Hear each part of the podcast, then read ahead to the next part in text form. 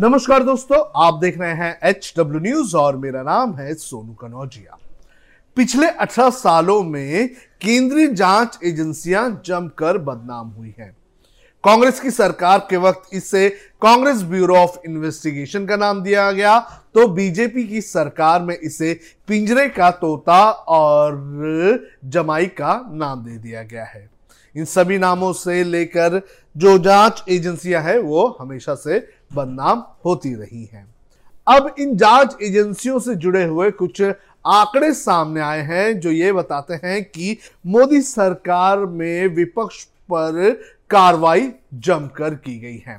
हालाँकि कार्रवाई कांग्रेस की सरकार के वक्त भी हुई थी, लेकिन जो फासला है कांग्रेस और बीजेपी की सरकार का, ये काफ़ी बड़ा है। इस खबर में मैं आपको बताऊँगा कि कांग्रेस की सरकार में कितने विपक्षी पार्टी के नेताओं के ऊपर कार्रवाई की गई और कितने बीजेपी की यानी कि मोदी सरकार के दौरान विपक्ष के नेताओं पर कार्रवाई की जा रही है। लेकिन इसमें एक चीज़ कॉमन ये है कि जैसे ही जिनके ऊपर कार्रवाई होती थी, वो अगर पाला बदल देते थे तो उनका मामला जो है, वो ठंडे बस्ते में चला जाता था।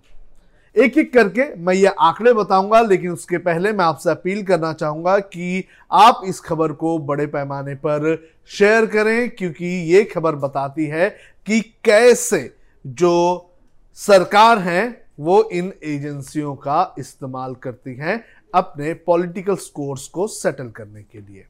मेरे पास द इंडियन एक्सप्रेस की एक खबर है, और ये खबर बताती है कि पिछले 18 सालों के दौरान कांग्रेस और भाजपा की सरकार में लगभग 200 नेताओं के ऊपर सीबीआई ने मामला दर्ज किया। इनमें से 80 फ़ीसदी जो है, वो विपक्ष के नेता रहे हैं। साल 2014 में जब मोदी सरकार आई तो ये आंकड़ा तेज़ी से बढ़ता चला गया।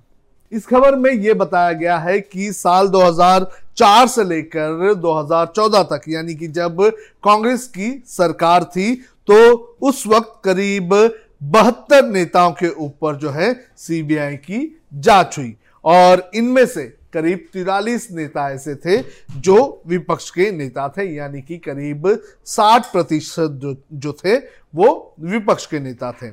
लेकिन भाजपा की सरकार जैसे ही आई, भाजपा की सरकार में पिछले आठ सालों में 124 प्रमुख नेताओं के ऊपर सीबीआई की जाँच बैठी है और इसमें करीब 118 जो नेता हैं, वो विपक्ष के नेता है। यानी कि लगभग पचानवे फ़ीसदी जो है, वो विपक्ष के नेताओं पर कार्रवाई की गई।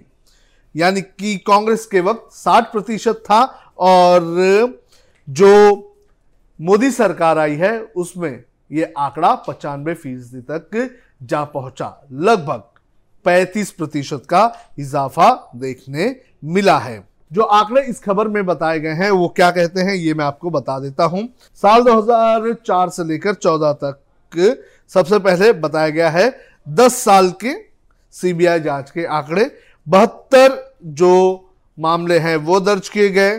और इसमें तिरालीस जो नेता थे, वो विपक्ष के थे और साथ ही सरकार और सरकार के गठबंधन के नेताओं के ऊपर भी कार्रवाई की गई। और ये 29 जो नेता थे या फिर पार्टी से जुड़े हुए लोग थे, उनके ऊपर कार्रवाई की गई।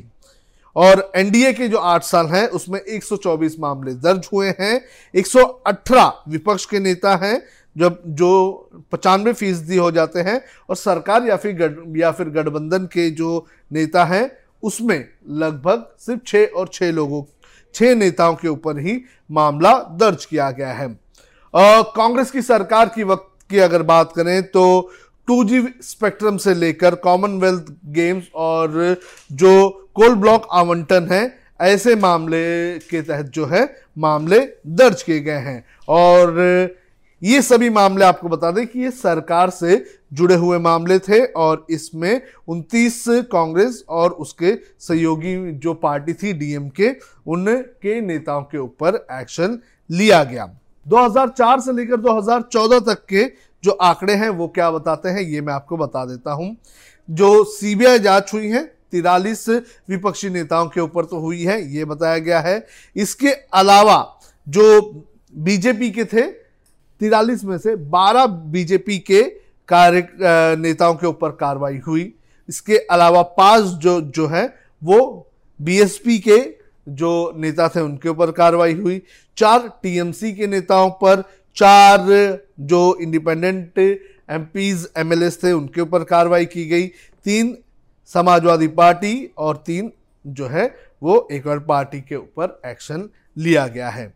और जो 12 मामले दर्ज किए गए थे। उसके अंदर एक मामला इस वक्त के गृह मंत्री अमित शाह का भी है। आपको बता दें कि जो सोहराबुद्दीन एंड फेक एनकाउंटर मामला था, इस मामले में गृह मंत्री अमित शाह के ऊपर भी सीबीआई जाँच बैठाई गई थी और इस मामले में अमित शाह भी जो है जेल में गए हुए थे। इसके अलावा बीजेपी के नेता और कर्नाटक के पूर्व मुख्यमंत्री बी एस येदुरप्पा के खिलाफ भी सीबीआई की जाँच हुई थी और प्रमोद महाजन के निधन के बाद भी उनके खिलाफ मामला जो है वो चल रहा था। वहीं अगर बात करें 2014 से लेकर 2022 तक, जो 118 जो विपक्ष के खिलाफ मामले दर्ज हुए हैं। उसमें सबसे ज़्यादा टीएमसी के नेताओं के ऊपर मामले दर्ज हुए हैं।